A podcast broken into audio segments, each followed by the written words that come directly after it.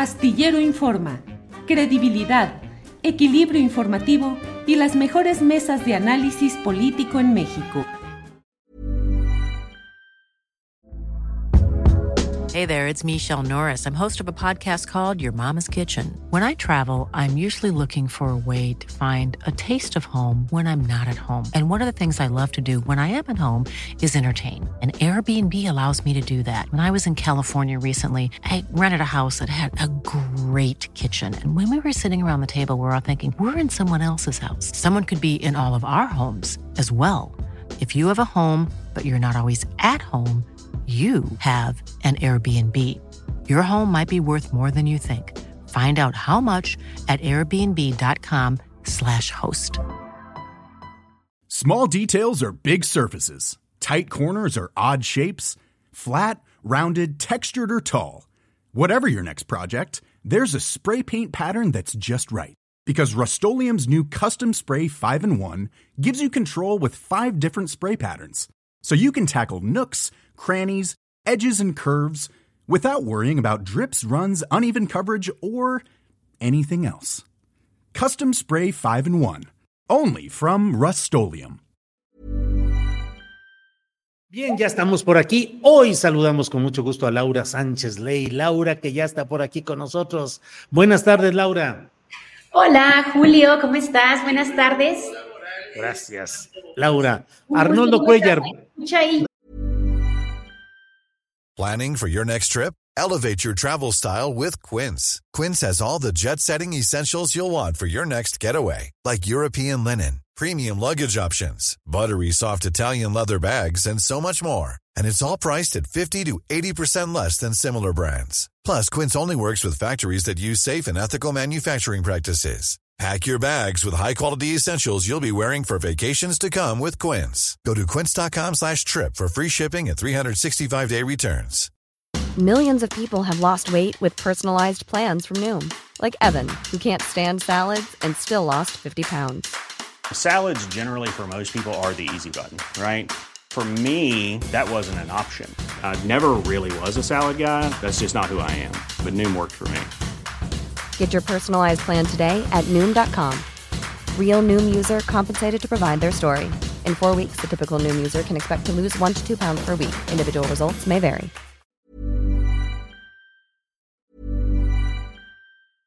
En Sherwin Williams somos tu compa, tu pana, tu socio, pero sobre todo somos tu aliado. Con más de 6.000 representantes para atenderte en tu idioma y beneficios para contratistas que encontrarás en aliadopro.com. En Sherwin Williams somos el aliado del PRO.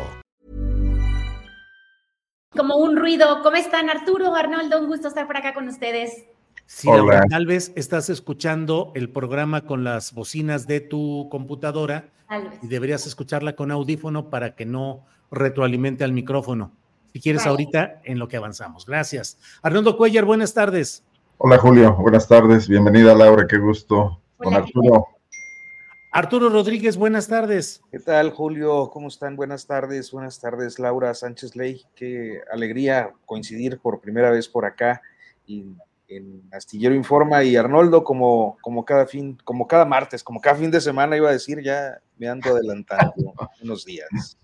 Estás revelando secretos, ¿eh? Sí. sí, anda revelando los secretos. Arturo Rodríguez, por favor, dinos, ¿qué opinas de lo que va sucediendo a estas alturas ya en el tema de Acapulco? Críticas de los opositores al obradorismo que aseguran que no se hace nada, que no se avanza, que no hay los suficientes recursos ni presupuesto, y por otra parte, quienes eh, informan que ya están llegando paquetes de electrodomésticos, el propio presidente va a estar próximamente de nuevo por ahí. Entonces, ¿cómo ves este tema? ¿Cómo ha ido avanzando según tu punto de vista, Arturo?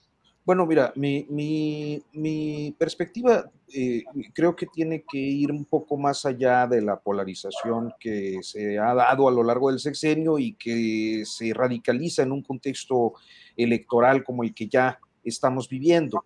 y es, eh, me parece que eh, bastante frecuente que cuando ocurre un desastre natural, sobre todo uno de la dimensión, de la magnitud eh, que impactó a, Acapulco y, estas zonas del, estado de Guerrero y del Pacífico, y, hay una, una insuficiencia del Estado, eh, independientemente de quién esté al frente del gobierno de la República. Y esto sucede porque aun cuando existen planes como el DN3 de la Sedena, que ha funcionado a través de la historia, y, pues de una, y yo creo que lo que se funda eh, de manera importante la eh, popularidad que pueden tener eh, las Fuerzas Armadas en algunos sectores de la población, planes como los de pues de desarrollo social que bajo unas siglas u otras suelen llegar a, operar.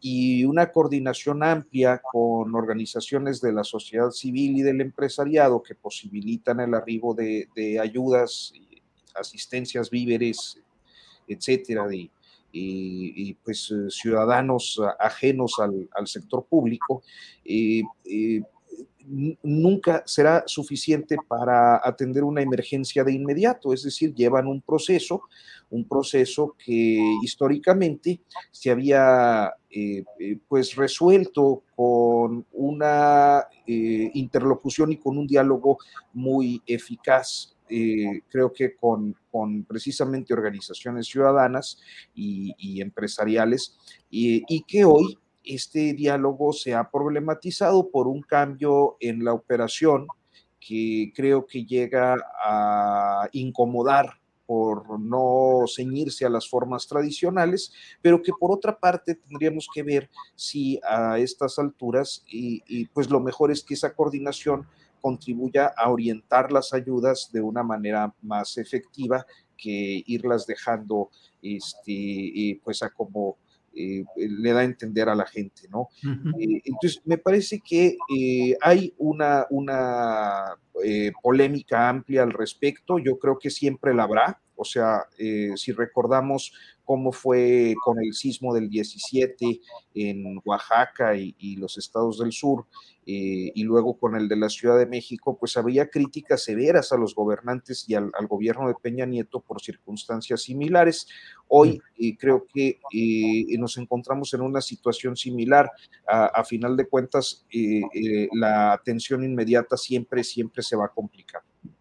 Bien, Arturo, muchas gracias. Laura Sánchez Ley. Laura, ¿cómo ves el tema de que, al menos en lo general, la Cámara de Diputados ya aprobó el presupuesto de egresos para 2024 y la oposición, ah, digo, señala que no se incluyó ni un peso, pues, para la reconstrucción de Acapulco? Viene la discusión en lo particular, no sabemos si habrá algún tipo de, de incorporaciones o agregados, pero por lo pronto ese es el señalamiento. ¿Cómo lo ves, Laura? Julio, bueno, pues sabíamos que vendría el polémico presupuesto, ahora sí que en medio de una botella política campal y a punto de arrancar el proceso electoral, ¿no? Me parece que hace mucho que yo no veía una discusión tan álgida sobre el presupuesto de ingresos a quien, ingresos a quien, porque sobre todo, pues entre los números la gente se pierde, ¿no? Todo el mundo se pierde. Sin embargo, pues de estos 9.07 billones de pesos, que por cierto es presupuesto histórico, pues se considera un recorte, que eso me parece súper interesante para hablar del contexto, de los 13 mil millones, de los famosos 13 mil millones de pesos al Poder Judicial, al Consejo de la Judicatura, la Suprema Corte de Justicia de la Nación y del Tribunal Electoral del Poder Judicial de la Nación. Evidentemente, como bien dices, pues los detractores de Morena dicen que es una venganza. Eh, ayer escuchábamos en tribuna y a mí me llamó muchísimo la atención lo que llamaba Salomón Chertovisky, quien se, quien se aventó pues a decir que el gobierno buscaba una elección de Estado, ¿no? Con el tema de el recorte, sobre todo el Tribunal Electoral del Poder Judicial de la Federación. Evidentemente se empiezan a colgar del tema y así vamos a llegar a Acapulco, pues de redireccionar estos recursos al ramo 11 de educación pública, pues específicamente al polémico programa de becas de educación para el bienestar, las Benito Juárez, que pues ahora dicen que es dinero eh, para comprar votos con fines electoreros. Eh, sin embargo, eh, pues también han tomado como bandera dentro de todo este cúmulo de temas eh, que están, con el que están pues subiéndose en contra del presidente y de Morena, pues el tema de Acapulco, que parece que les viene como anillo al dedo, desgraciadamente, Julio, sobre todo ante las acusaciones de la bancada del PRI, del PAN y del PRD, por no destinar una partida a la reconstrucción de la costa de Guerrero tras el paso de Otis, ¿no? Que es lo que estábamos platicando hace un momento. Hablan de hacer una tregua en la, en, entre partidos. Sin embargo, pues esto definitivamente no se ve. Hemos visto los medios de comunicación de ayer a hoy repletos de declaraciones eh, tremendas pues acusando al presidente de no tener ninguna clase de compromiso con las víctimas de Acapulco. Sin embargo, Julio, pues yo sí coincido también con lo que comentaba hace unos momentos eh, Arturo, ¿no? Y es que pues nunca nada va a ser suficiente. Estamos hablando que se estiman entre dos, 200 y 350 mil millones de pesos para la reconstrucción de Acapulco. Así que no creo que haya presupuesto que alcance en estos momentos y sobre todo, pues tampoco podemos dejar de ver y de quitarle responsabilidad, por ejemplo, al tema de los seguros, ¿no? Los seguros que se han estado haciendo tontos y que históricamente se hacen tonto con el tema de las reconstrucciones cuando pasa un huracán. Pasó con el huracán en, en La Paz hace algunos años, que, que también tomó los ¿no? Entonces, eh, pues también tenemos que poner ojo a esa parte, ¿no? Es decir, que eh, no podemos dejarle toda la responsabilidad al Estado, no puede todo el, Estado liderar esta reconstrucción, sino pues también tenemos que mirar a los inversionistas privados, por ejemplo, y pues a las aseguranzas, Julio, definitivamente. Entonces, pues vemos que eh, agarran el tema como bandera en estos días y pues nada, ¿no? también es muy triste esta parte, ¿no? Que estén jugando en temas políticos con el tema de la reconstrucción. Gracias, Laura. Eh, Arnoldo Cuellar, ¿qué opinas de este tema? ¿Bandera electoral utilizable en estos momentos? ¿Recursos suficientes o insuficientes para la reconstrucción? Eh, ayudar a la gente del ámbito más popular, pero también a los grandes, eh, a las grandes empresas hoteleras y de servicios. ¿Qué opinas, Arnoldo? Pues mira, yo creo que dividamos el tema en dos partes, ¿no? El problema real de Acapulco, que me parece que el gobierno federal tiene que hacer todo lo posible con presupuesto etiquetado o sin él, para tratar de no solamente reponer la infraestructura turística y reconvertir de nueva cuenta al puerto en un atractor de divisas, lo cual me preocupa mucho porque es la parte en la que entran las grandes empresas, los magnates hoteleros, eh, eh, queriendo, bueno, pues desde luego que les faciliten mucho las cosas vía créditos, vía subsidios, y dejando al resto de la población históricamente marginada, los trabajadores que precisamente hacen funcionar esa industria turística y que viven, lo sabemos, históricamente en condiciones precarias. Hace mucho tiempo que yo no voy a Acapulco, pero una de las últimas veces que fui, alguna persona local me decía, aquí no hay cinturones de miseria, hay un pequeño cinturón de prosperidad en medio de un mar de miseria. Eso es histórico y, Otis vino a exhibirlo, a grabarlo, por supuesto, a crear ahí una tragedia de proporciones apocalípticas, urgente de atender.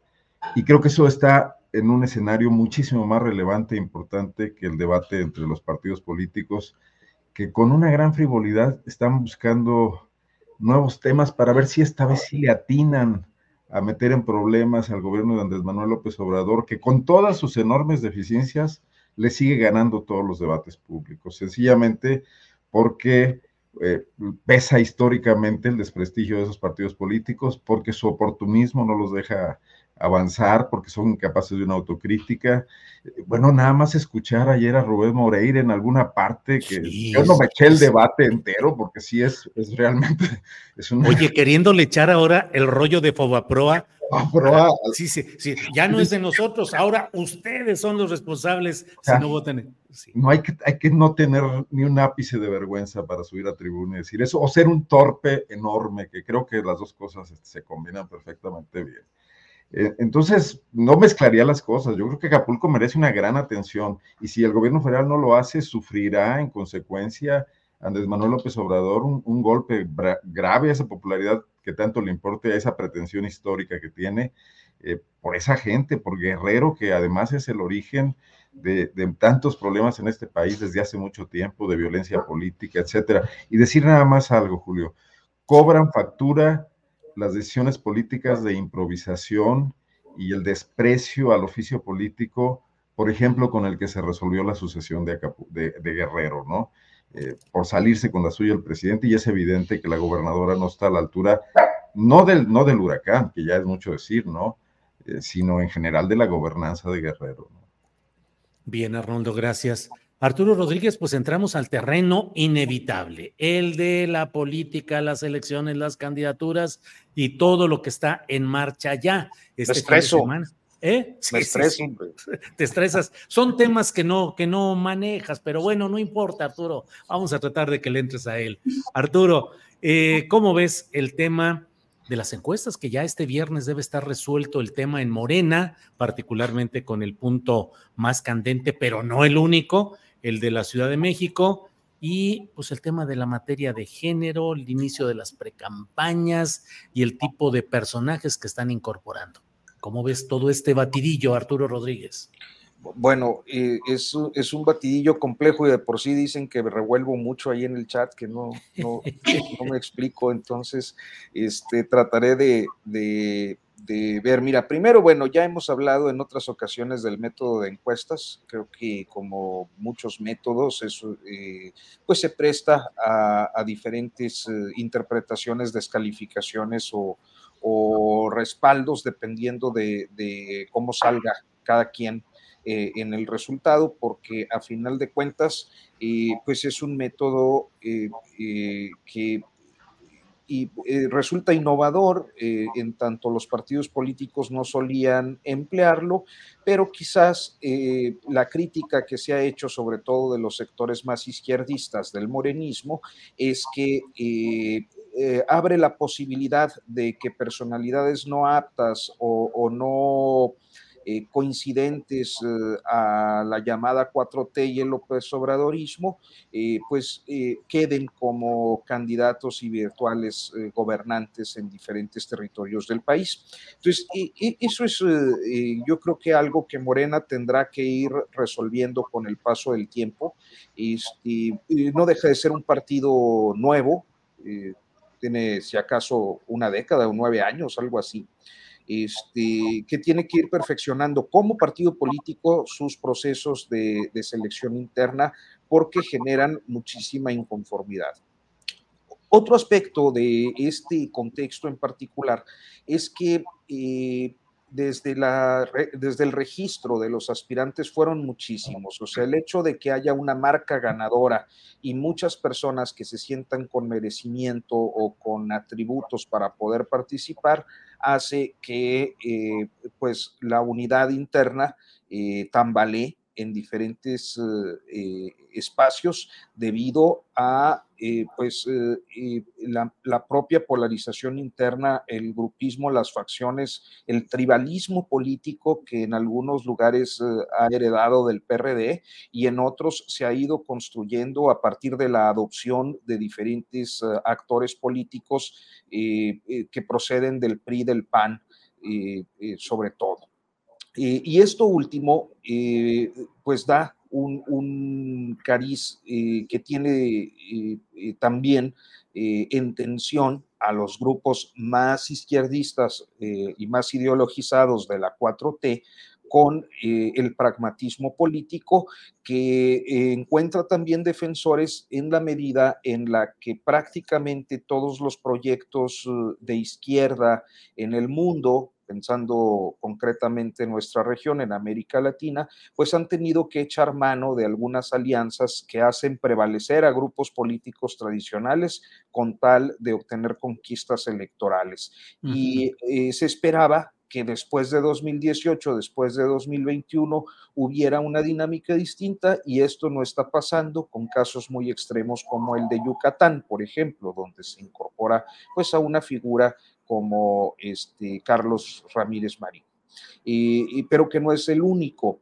En Jalisco, por ejemplo, hay morenistas que vienen desde eh, las marchas del desafuero, este, que dicen, eh, oye, no es posible que los eh, grupos políticos más próximos a Alfaro estén teniendo predominancia o que grupos políticos bajo sospecha, indicios claros y contundentes de que están relacionados con el AMPA estén teniendo los mayores positivos. En la Ciudad de México, pues es clara la discusión entre quienes apuestan por el pragmatismo de quien eh, parece ser el mejor posicionado en las encuestas, que es Omar García Harfuch, un policía eh, de carrera, y por el otro, pues una personalidad o un par de personalidades que tienen eh, eh, un, discurso y un tono y, una historia más eh, relacionada con las izquierdas. Yo pensaría que concretamente Clara Brugada, porque pues el,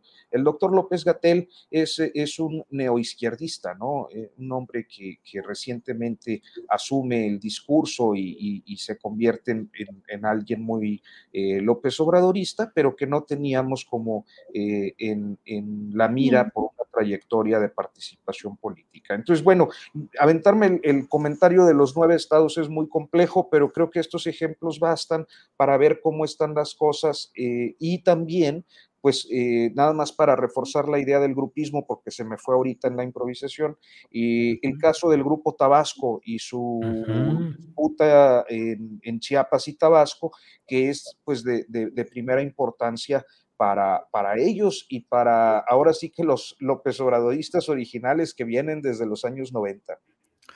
Sí, Arturo, ahí con la discusión entre el grupo de Adán Augusto y la posibilidad de que la candidatura quede en Javier May, que es el grupo contrario a Adán Augusto. Por ahí va el tiro, ¿no, Arturo?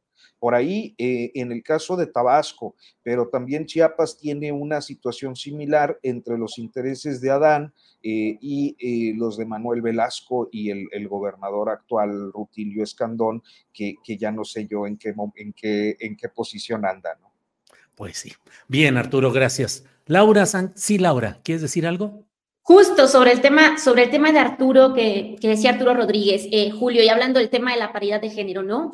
Eh, justamente, ¿no? Creo que, el tema aquí eh, va a ser, ¿no? El dilema de sacrificar a, la candidatura de Omar García Harfuch, como bien dice eh, Arturo puntero en las, en las encuestas y pues dar preferencia a Clara Brugada por estos criterios de paridad ordenados en el INE que parece que le siguen representando un problema tremendo, tremendo arena. Pero hablando también del tema de Harfuch y de cuestión y personajes cuestionables dentro del tema eh, de la candidatura por la Ciudad de México, eh, también hemos visto, Julio, bueno, al menos hemos estado viendo en redes sociales, pues que realmente ante, ante todo esto que está sucediendo, parecería que Omar García Harfuch, pues está también intentando posicionarse en otros sectores de la población, ¿no? Eh, y justamente hablando de género, eh, pues más bien parecería intentando esta parte de Moreno utilizar el voto de las mujeres y replicar el factor de Peña Nieto con Harfuch, ¿no? Ya hemos visto que el Peña Bombón, te quiero en mi colchón, pues ya es una frase pues también que ya existe con García Harfuch,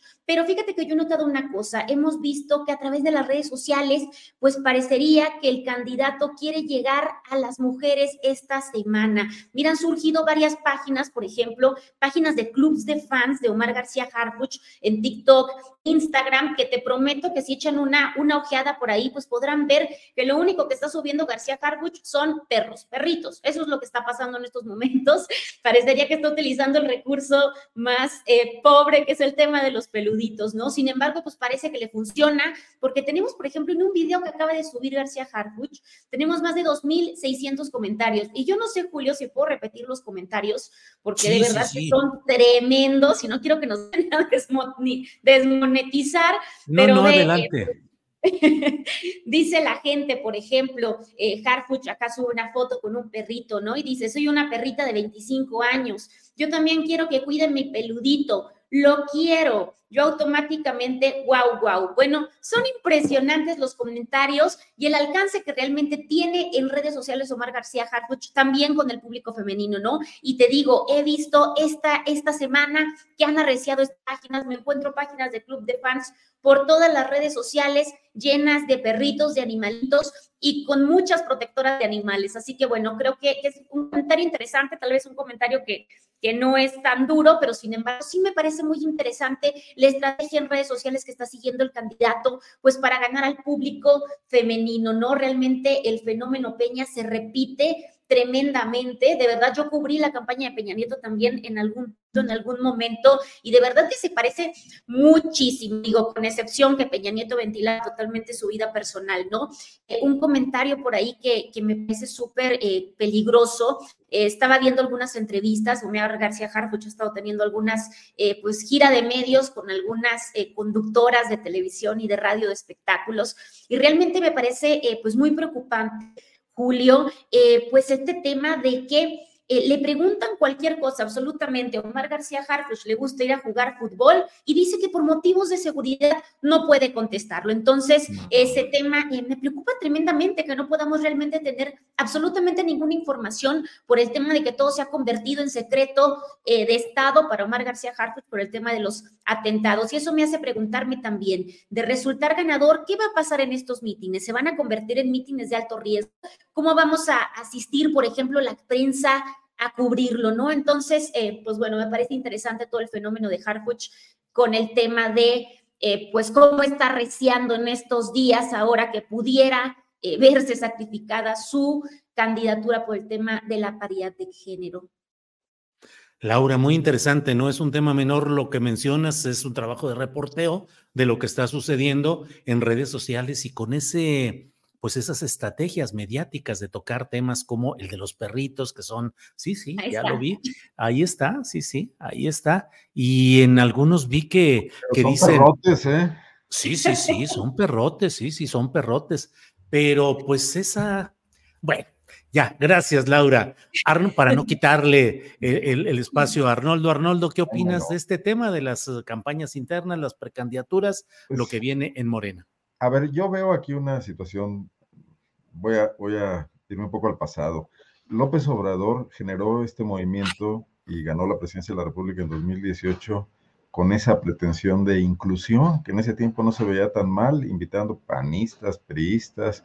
Eh, se hizo famoso el tema de que el que pasara por, por la foto con Andrés Manuel López Obrador veía sus pecados perdonados del pasado y no, no se daba este debate, quizás por el liderazgo que ejerce Andrés Manuel López Obrador, por su carisma, por su trayectoria política, etcétera.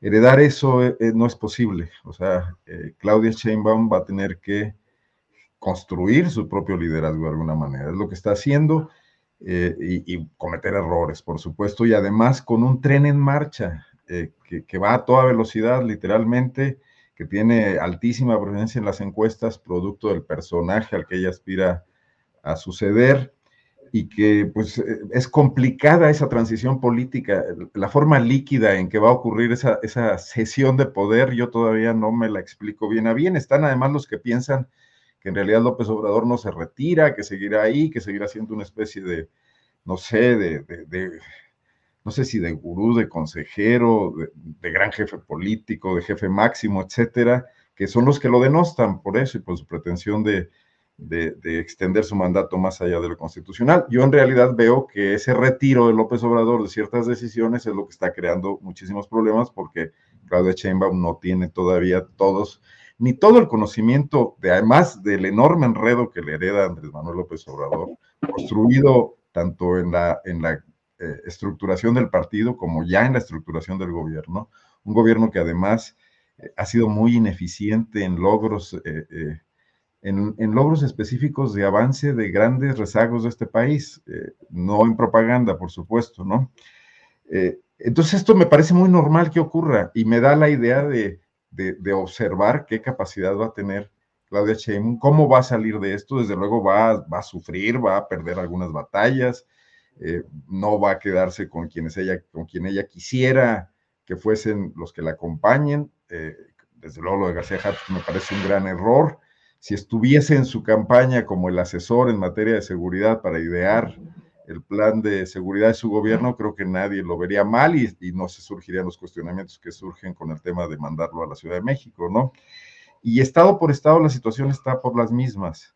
Eh, bueno, pues conozco el caso de Guanajuato, ¿no? Donde Ricardo Sheffield está arriba en las encuestas porque es el más conocido, pero al mismo tiempo es el que tiene más negativos, pero también es al que el PAN le tiene más temor. Cada vez que surge un rumor de que será candidata mujer en Guanajuato, quien más lo festinan son los panistas, porque sienten que las dos aspirantes que están en la lista no serán competencia real para su candidata, ¿no? Entonces, y al mismo tiempo, Arnoldo Sheffield ha sido el más derrotado en la búsqueda de ser gobernador bueno, eh, por, tú dices por el 18 uh -huh, sí, por, sí. y por el 21 que perdió una, una uh -huh. Bueno, es que estamos frente al, al, lugar más duro, el único que López Obrador no ha ganado en todo este tiempo, ¿no? Uh -huh. en, en, en, las votaciones. Pero entonces no, no, no, veo la tragedia que pareciera este, este, esta cuestión de si Morena está perdiendo el rumbo. Para empezar, no hay rumbo, no hay rumbo que perder. O sea, López Obrador gana la presidencia de la República también sacrificando en buena medida muchas posturas de izquierda, pactando con empresarios, cargando gente como, bueno, Salinas Pliego, Lili Telles, etcétera, ¿no? Eh, ya son muchos, todos ustedes los conocen, ¿no? Eh, más bien, el tema es que lo que tendríamos que debatir es eh, para dónde queremos que vaya este país, con qué personajes. Realmente no existen izquierdistas puros. Casi todos vienen del PRI, la vieja izquierda está se corrompió también, entró a las componendas políticas, se, volvieron priistas muchos de ellos, algunos panistas incluso, ¿no? Pues bueno, todos los que venían de los chuchos ahí están instaladazos para, para recibir algún puesto político menor o regular en la, en la coalición.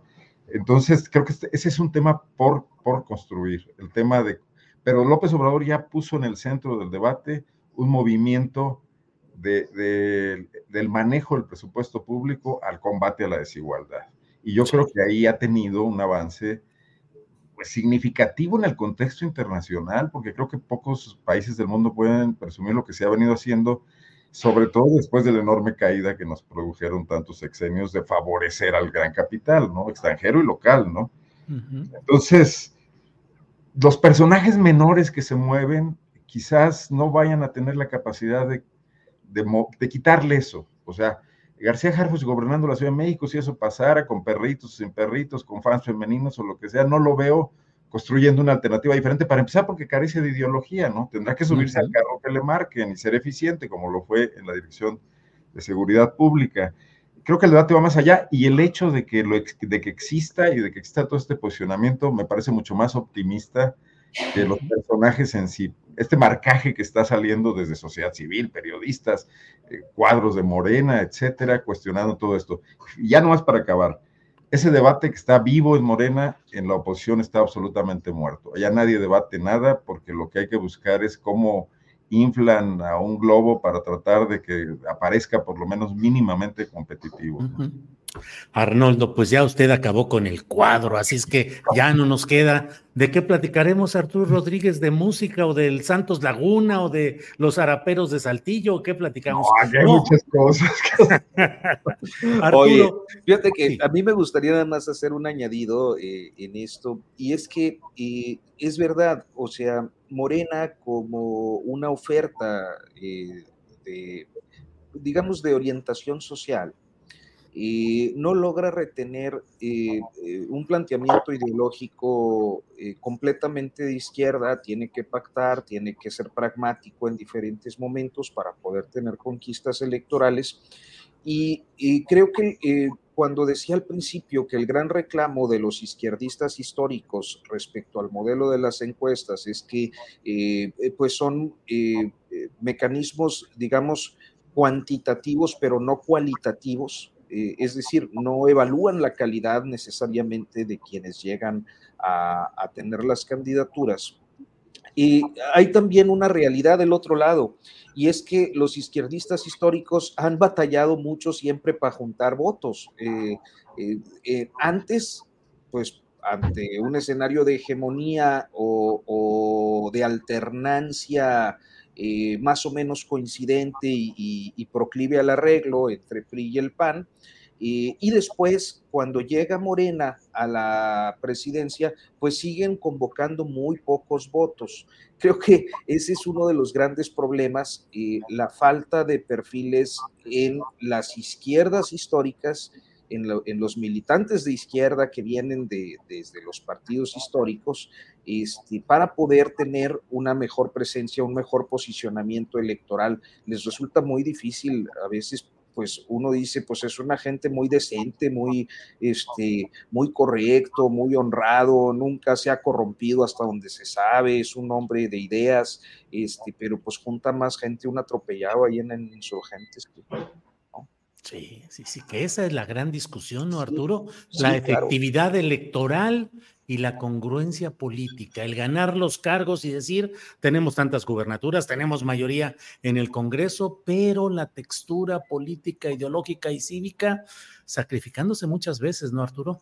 Una dicotomía, dirían los politólogos como Arnoldo Cuellar. No. bueno que... Rescato eh, un comentario del chat. Un, George me dice, ya callen ese señor, ¿eh? Lo hacemos, asumo la crítica. Sí, sí. Ah, Hoy está muy intensa la crítica. Eh, no, Arnoldo. o no sé a cuál, a todos. ya me han callado varias veces en estos. Pero no dijeron señora, dijeron señora. Sí, sí. Laura está, sí, Laura está a salvo de todo esto. Bueno, a, mí, ya me dijeron que soy enamorada de Harfuch. Les advierto que no es mi tipo. muy bien, Laura. Laura, eh, eh, si quieres abordar el tema de lo que estamos hablando de Morena y sus candidaturas y todo este tipo de cosas, o avanzamos en eh, el tema a la vez, pues del Frente Amplio, cómo va con su coalición para contender por varios lugares, pero sobre todo en la Ciudad de México. Lo que quieras abordar aquí es escuela libre, aquí hacen lo que quieran. Bueno, finalmente empezamos a tener un poquito de claridad, Julio, creo que no teníamos absolutamente nada de claridad, vivíamos entre dimes, chismes y diretes por parte de este Frente Amplio, al menos hoy sabemos que será la segunda semana de enero del 2024, cuando pues van a estar listas estas mediciones, donde se determinará quién será el o la candidata. Em, me parece muy interesante Creo que, creo que algunos nombres son los que, los que se están, digamos, barajando mucho más fuerte para contender por la jefatura de gobierno. Estamos hablando de Adrián Rubalcaba. Casi todos, eh, pues fueron, tuvieron alguna diputación, por ejemplo. Eh, Adrián Rubalcaba, pues quien fue, sabemos que fue alcalde de Coajimalpa desde el 2018. Lía Limón, que fue diputada federal, ella sí, pues desempeñó varios cargos en algunas secretarías públicas. Definitivamente una de las más polémicas, pues Margarita Zavala, quien sabemos que ha sido diputada plurinominal del Congreso de la Unión, eh, y pues bueno, esposa de Felipe Calderón, y pues todo el mundo sabemos quién es Margarita Zabalas.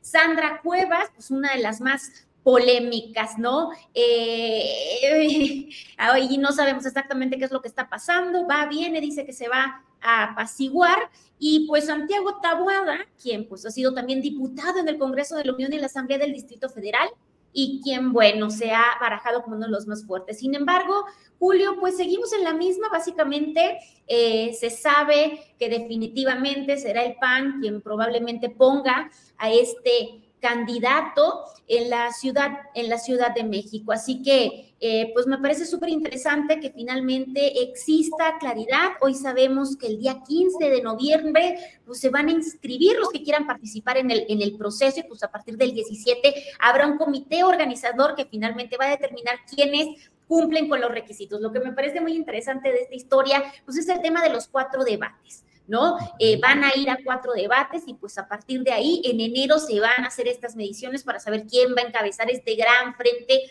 por la Ciudad de México. A mí me parecerá muy interesante ver algunos de, estos personajes en un debate, eh, no sé. No sé ustedes qué opinan, qué piensen, pero bueno, el debate, por ejemplo, entre Margarita Zavala, Sandra Cuevas y Abraham Rubalcaba me parece súper interesante. Hay algunos perfiles pues muy mediáticos que definitivamente van a aprovechar esto pues también para posicionarse eh, políticamente, Julio, porque si estamos hablando que va a haber debates que se van a transmitir a través de las redes sociales, que se pueden televisar, pues vamos a, ver, vamos a ver, probablemente tendremos una segunda, ¿cómo se llamaba? Eh, como decía esta señora, el Internet de las cosas, ¿no? Que se este, entonces, pues me parece súper interesante. Yo estoy muy ansiosa de verdad por ver este, este debate y me parece muy interesante. Así que, pues bueno, vamos a esperar. No sé tú qué piensas. ¿A quién te gustaría ver debatiendo, Julio? Sí, eh, ya me imagino. Ya me imagino a, Sandra Cuevas llegando en motocicleta vestida de negro y con un látigo fustigando a sus adversarios, a Margarita Zavala, pues hablando con esa actitud casi monacal con la que luego habla, en la que genera mensajes que pueden tener múltiples interpretaciones. Es un deleite. No es monacal después de haberse echado una botella de rompope, ¿eh? no, de, ese tipo, no Arnoldo, porque nos ahorita de ayahuasca será. De ayahuasca. Laura, solo una pregunta. Dicen que lo hubiera no existe más que en la conjugación verbal, pero si hubiera sido Xochitl Galvez la candidata al gobierno de la Ciudad de México, ¿crees que hubiera sido más jaladora, más eficaz que estas cartas que hoy como que están muy difusas, Laura? Yo no creo, Julio, no creo, no creo que hubiera cambiado mucho el panorama. Creo que a través de esta candidatura presidencial, pues realmente se ha revelado la personalidad de Xochitl y me parece que hay personajes mucho más, más interesantes ahora en la candidatura de la Ciudad de México. Creo que hubiera pasado exactamente lo mismo con ella. La ventaja de Morena, tremenda en la Ciudad de México, se habla de una ventaja de hasta el 50%. Entonces, de verdad, Julio, que yo no creo que hubiera cambiado mucho y creo que hubiera seguido revelando esta personalidad, eh, pues hasta cierto punto gris, ¿no? Que no ha despegado y no ha repuntado en esta candidatura presidencial. Bien, Laura, gracias. Arnoldo Cuellar, eh, vamos con este tema. Un sujeto al que apodan el astillero o algo así escribió una columna y escribió hoy que hay una insuficiencia de cuadros competitivos eficaces en la oposición. Destroza esa, esa postulación, Arnoldo, y dinos cómo ves eh, el mundillo de las aspiraciones de la oposición al obradorismo en la Ciudad de México y en general, donde quieras abordar. Arnoldo. Me estás haciendo adelantar mi postrecito. Ah, que la canción no, entonces preguntemos. No, no, lo que tú quieras. Pero por un detalle, están por, eh, resolvió ayer el PAN en Guanajuato que quién, en qué municipios de los 46, 23 y 23 van hombres y mujeres y llamó ahí un poco la atención que en la capital del estado, donde se ha estado, ha estado haciendo campaña permanente por los últimos tres años, la esposa del actual alcalde de Alejandro Navarro, de nombre Samantha Smith, eh, decidió que iba a ser hombre el candidato en Guanajuato capital. Y ya surgió el rumor de que eh, es Juan Carlos Romero Hicks, exgobernador, ex senador, ex diputado, ex rector de la Universidad de Guanajuato, y un personaje muy, muy guanajuatense, casi ibargüengoitiano, como, como en estas ruinas que ves, ¿no? Que Guanajuato es estas ruinas que ves precisamente. Eh, y mi reflexión un poco comentándolo con otras personas era, bueno, qué fracaso del PAN, qué fracaso histórico de no haber generado nuevos cuadros y tener que recurrir de nueva cuenta a estos hombres eh, provectos ya, bueno, el mismo hecho de que hayan rescatado a Vicente Fox, ¿no? Pues son un fracaso como partido político en ese sentido, de no haberse renovado generacionalmente. Mira, yo en el tema de la Ciudad de México, de la oposición, sobre todo lo que veo es que Marco Cortés ya se estaba gandallando. A Marco le vino muy bien que Xochitl Gálvez no jugara a la Ciudad de México porque la tenía difícil ahí para, para, para el cártel inmobiliario y para los negocios que les gusta hacer a estos a esta dirigencia panista, porque, porque Xochitl no tiene rienda, ¿no? Como está clarísimo ya y ya lo sabía, si alguien lo sabía era Marco Cortés, precisamente, que lidiaba con ella ahí en su bancada. Pero a la hora que se mueve el tema, que, se logra el fenómeno, que inventan a Xochitl, etcétera, él dijo aquí, aquí va este, su candidato Tawada, ¿no? Porque ahí sí hay una gran complicidad y una gran complicidad con, con este Jorge Romero, que también busca ser el siguiente presidente del PAN y entonces quedarse con el, con el aparato partidista que les ha dado mucho rendimiento, les ha permitido manejar gobiernos como Chihuahua y Aguascalientes, con talantes también muy empresariales. Eh, el de Guanajuato no tanto, porque aquí está enquistado pues, el viejo Yunque, que por cierto, y me estoy acordando de otra cuestión que ya la voy a dejar para los postrecitos al rato, relacionada con el Yunque, pero eh, los partidos eh, de la alianza PRI y PRD le dijeron a Marco, espérate, pues hay que hacer un proceso, no te agandalles, ¿no? Proceso que les va a servir para eh, tratar de, generar un, ambiente a su candidato, que hoy no lo tienen, porque está acaparando todo el tema Harfuch eh, Brugada, y también para negociar posiciones, ¿no? El PRD quiere que le den, aunque sea unas cuantas esquinas de la Ciudad de México para poner agentes de tránsito. Y, el PRI, por supuesto, pues también está esperando eh, otros espacios. Entonces forzaron ahí el proceso este que se viene. Yo veo complicado que logren elevar eh, el nivel de la expectativa sobre sus candidatos. Bien, Arnoldo. Gracias. Arturo Rodríguez, ¿cómo ves a la oposición, al obradorismo? ¿Cómo ves las cartas con las que están jugando? Y en particular, bueno, pues en la Ciudad de México. Arturo, por favor. Bueno, eh, ellos tienen un problema de origen de, origen en, este, en esta sucesión, y es que nunca lograron construir una figura suficientemente competitiva para llegar a la elección de 2024.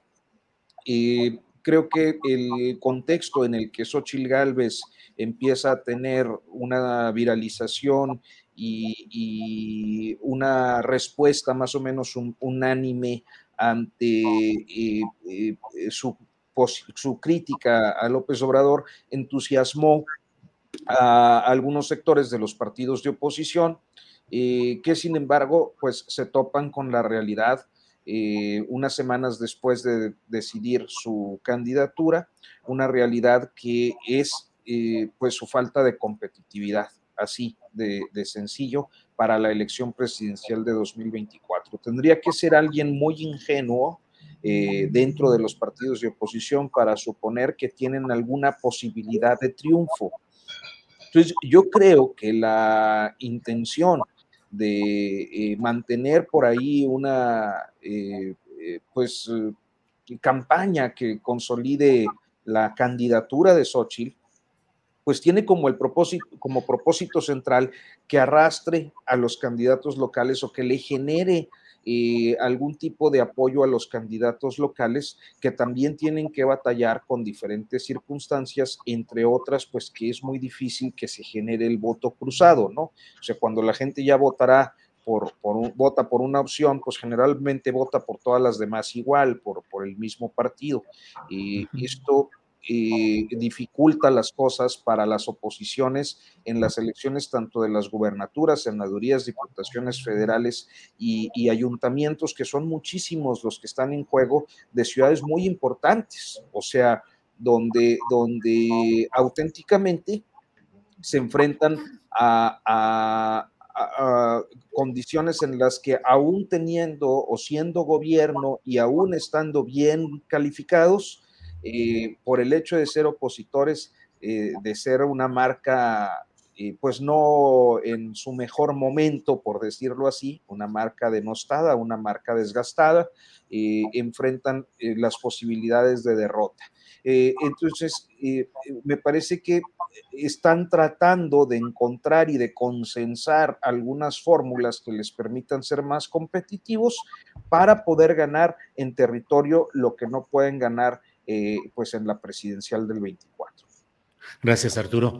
Eh, Laura Sánchez Ley, eh, hubo un acto de la candidata virtual, candidata de presidencial de Morena y aliados, Claudia Sheinbaum, con el sindicalismo diríase independiente o no el tradicional de CTM, Croc y demás, pero también ahí con líderes enquistados durante décadas y con prácticas también criticables. Ese sindicalismo, sindicato de telefonistas, sindicato del Seguro Social, sindicato, eh, otro tipo de sindicatos de esta índole.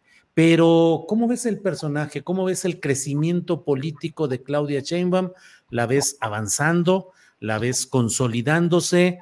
O es válido pensar que pueda no tener todavía la fuerza suficiente para este proyecto tan, tan intenso, tantas presiones, tantas grillas, tantos intereses? ¿Cómo vas viendo pues la construcción de esa candidatura? Y por otro lado también, aunque ya lo hemos dicho un poco, pues cómo ves la de la propia Xochil Gálvez. Laura. Híjole, Julio, yo creo que este evento es el clásico ejemplo de eh, para qué quieres a los, a los enemigos cerca, ¿no? Yo creo que pues es un, me parece realmente pues un acto muy interesante y sobre todo me sorprende muchísimo por lo siguiente. Y es que, eh, pues recordemos, Julio, a ver, están, estuvieron los sindicalizados del metro, del IMSS, del UNAM, de Teléfonos de México, quienes supuestamente cierran filas con Claudia Sheinbaum. Sin embargo, pues a mí me parece súper interesante y te digo que me parece muy sorprendente sobre el tema, sobre todo el tema de los sindicalizados del el metro. Eh, durante el evento, pues estuvo, eh, entre los presentes, pues estuvo el líder del sindicato del metro, Fernando Espino, que recordemos que pues protagonizó una serie de desacuerdos con Claudia Sheinbaum cuando ella era jefa de gobierno y denunció la falta de recursos eh, para el mantenimiento del metro. Y no solo eso, Julio, sino que recordemos también que tras el accidente, incluso la secretaria general de Morena eh, fue Lourdes Paz. Eh, recuerdo un mensaje, no, no recuerdo exactamente las palabras, pero realmente ella hablaba de que pues no quería pensar que realmente eh, la gente del sindicato del metro pues era capaz de sacrificar inocentes por regresar a sus privilegios y, definitivamente el señalamiento pues recayó sobre Fernando Espino Arevalo, pues, líder del Sindicato Nacional de Trabajadores del Metro. Eh, también Claudia Sheinbaum, eh, quien rara vez pues, pues, se posiciona de manera tan fuerte pues, eh, pues aseguró que, que, estos últimos incidentes, recordemos pues estas explosiones, estas fallas en el metro, pues realmente eran eh, premeditados y malintencionados. recordemos que dijo eso y que, y que por lo tanto había puesto cuatro denuncias en la Fiscalía General de la República para determinar qué es lo que había ocurrido. Bueno, incluso recordemos que hasta mandó eh, a la Guardia Nacional, que fue un tema pues súper polémico y que se discutió muchísimo, ¿no? Se hablaba de la militarización del transporte público, llegaron a decir los opositores de Morena. Así que, Julio, pues... Em, ¿Qué tan sincero es en, ese, en ese evento? Fernando Espino pues se pronunció a favor de Claudia Sheinbaum, sin embargo, eh, por refrenda su apoyo al aspirante, pero aprovecha para compartirle un plan de movilidad para la Ciudad de México. Entonces, pues evidentemente vemos un pacto y esto me parece súper preocupante, Julio, porque también vemos contradicciones, ¿no? Vemos de lo que son capaces los políticos, pues por unir votos y por ganar una elección presidencial. Así que creo que es la parte que más me, me, parece muy interesante de esta historia, el tema de los sindicalistas del metro, y pues ver cómo Claudia Sheinbaum de repente cambió todo. Yo me pregunto qué va a pasar con estas cuatro denuncias ante la Fiscalía General de la República. Pues sería interesante estarlas monitoreando para saber realmente qué pasó, si se retiraron, si no van a prosperar, qué es lo que sigue, ¿no? Porque muchas de estas personas que estuvieron en el evento con Claudia Sheinbaum, pues han sido señaladas directamente por la misma. Entonces, pues fue el beso de Judas, me parece. Órale, beso sindical de Judas. Gracias, Laura Sánchez Ley.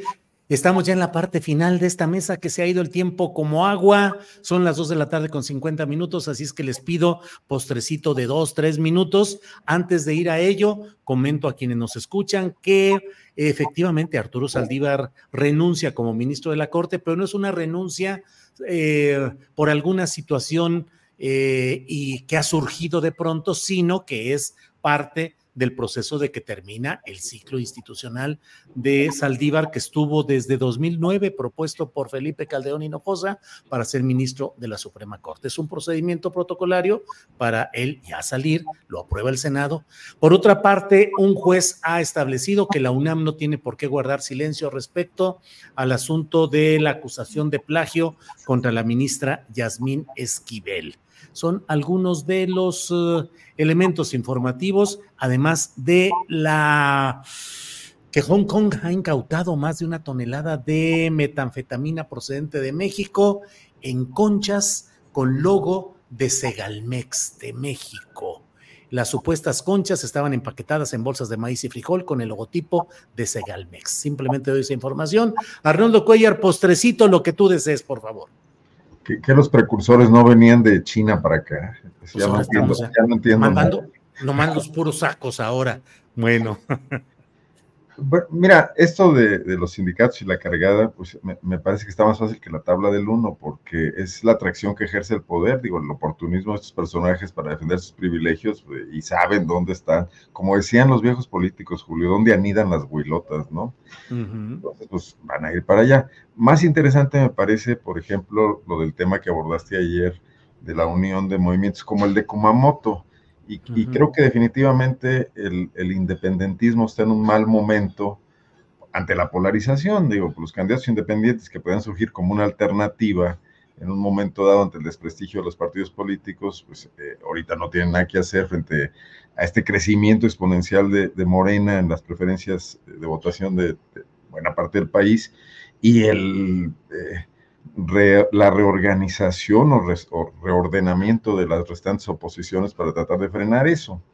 Eh, entonces, eh, me parece que hay que tener pragmatismo también y, que, más frente a un gobierno como el de Alfaro, y que si en alguna medida como moto puede llegar a acuerdos en los que también la agenda de Morena en, en Jalisco, que que tampoco parece muy clara porque está en manos de personajes como el empresario farmacéutico, este, se me va a olvidar su nombre. Carlos Domelín. Exactamente, gracias. Eh, pues ojalá este movimiento más fresco, más con más contactos, con, con, otras alternativas. También una izquierda muy light, pero, pero bueno, urbana, etcétera, puede, puede contribuir ahí a generar una, una buena confluencia, ¿no? El postito que yo quería comentar, que es también guanajuatoso, es que esta semana se conoció que asaltaron la casa, la vivienda, la mansión de don Elías Villegas Torres y ustedes que son muy buenos analistas y conocedores de la vida política y lectores de los libros del Yunque de Álvaro Delgado, sabrán que es un personaje muy interesante en la vida de Guanajuato.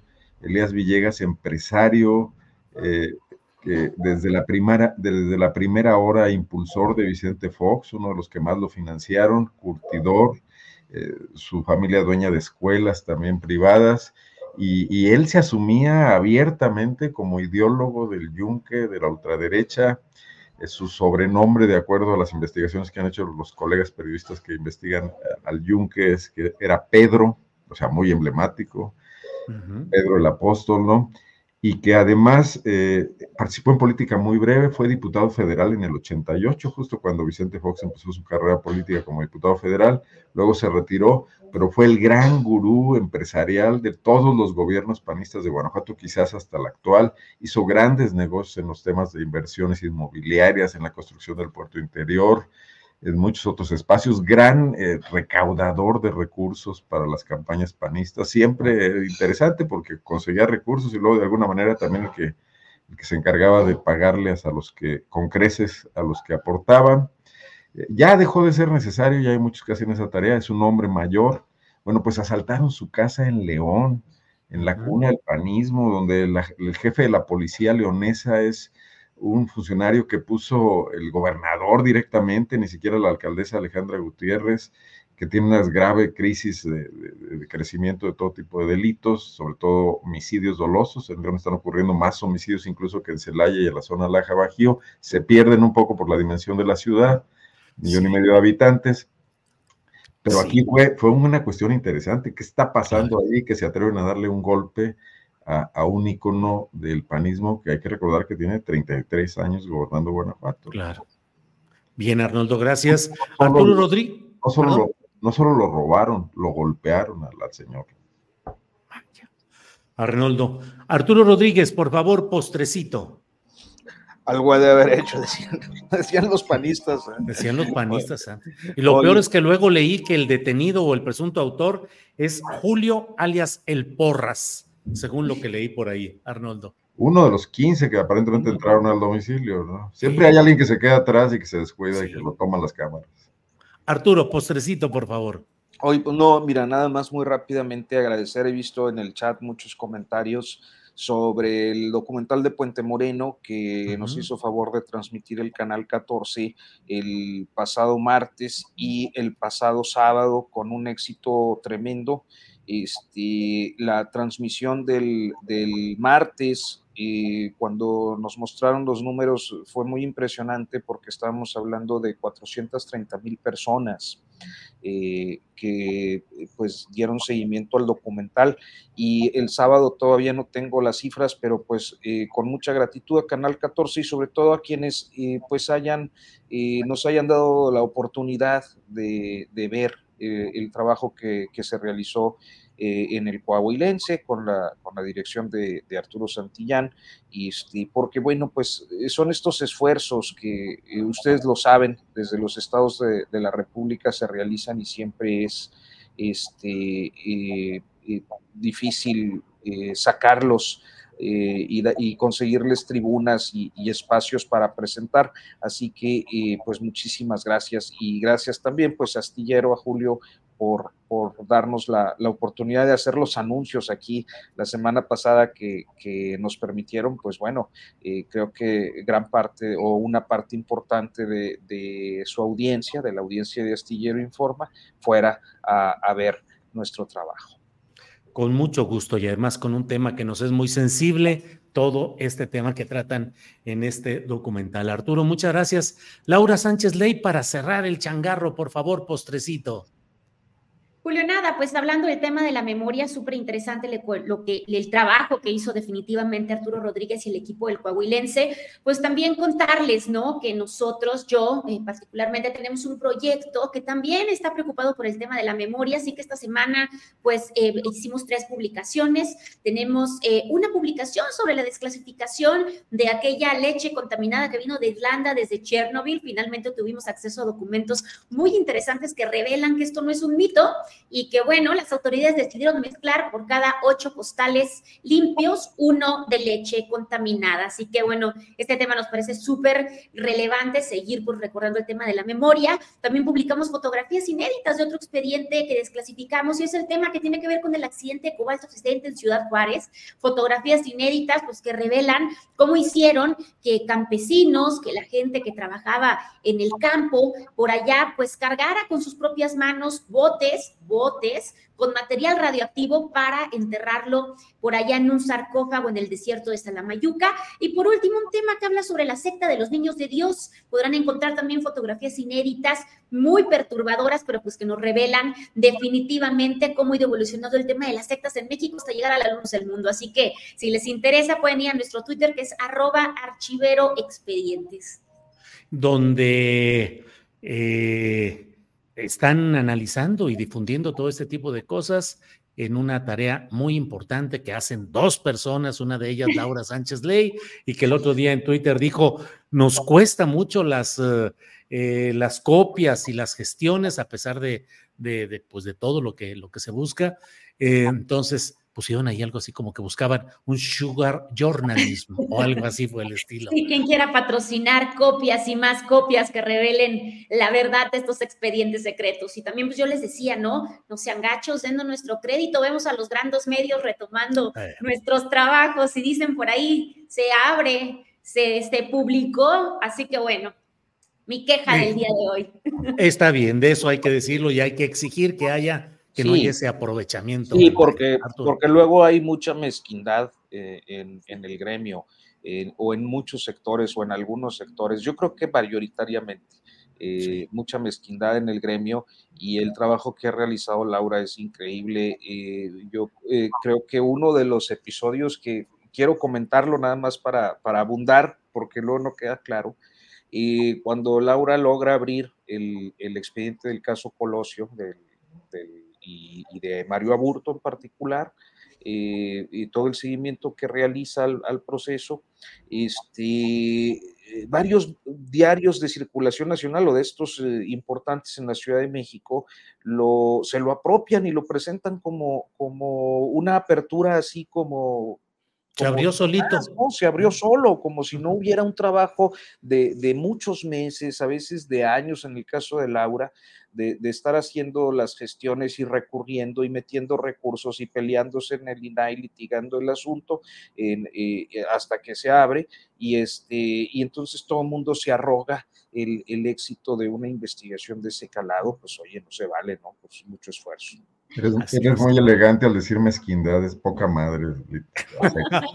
Bien, Arnoldo Cuellar, así es, exactamente. Muchas gracias, Arnoldo, Julio, por el apoyo al proyecto. Pues Laura y, Arturo, este trabajo de ustedes de recuperar cuestiones del pasado, que dicen que el pasado nunca pasa y a veces ni siquiera es pasado, decía, decía Follner me parece mucho más relevante y provechoso que quienes están tratando de hacer eh, futurismo y adivinando cosas que en este país cada vez es más complicado. Así es. Bien, pues muchas gracias a los tres. Gracias Laura, gracias Arnoldo, gracias Arturo y nos vemos pronto. Gracias. Nomás para, para, para su vanidad, dice Isolda políticamente incorrecta que hay días en que el chat está mejor que la mesa. Ah, no, bueno, pues eso está bien, adelante. Leamos, hagamos un día una mesa de chateros, de puro chat. Gracias, Laura. Gracias, Arnoldo. Gracias, Arnoldo. Hasta pronto. Para que te enteres del próximo noticiero, suscríbete y dale follow en Apple, Spotify, Amazon Music, Google o donde sea que escuches podcast. Te invitamos a visitar nuestra página julioastillero.com.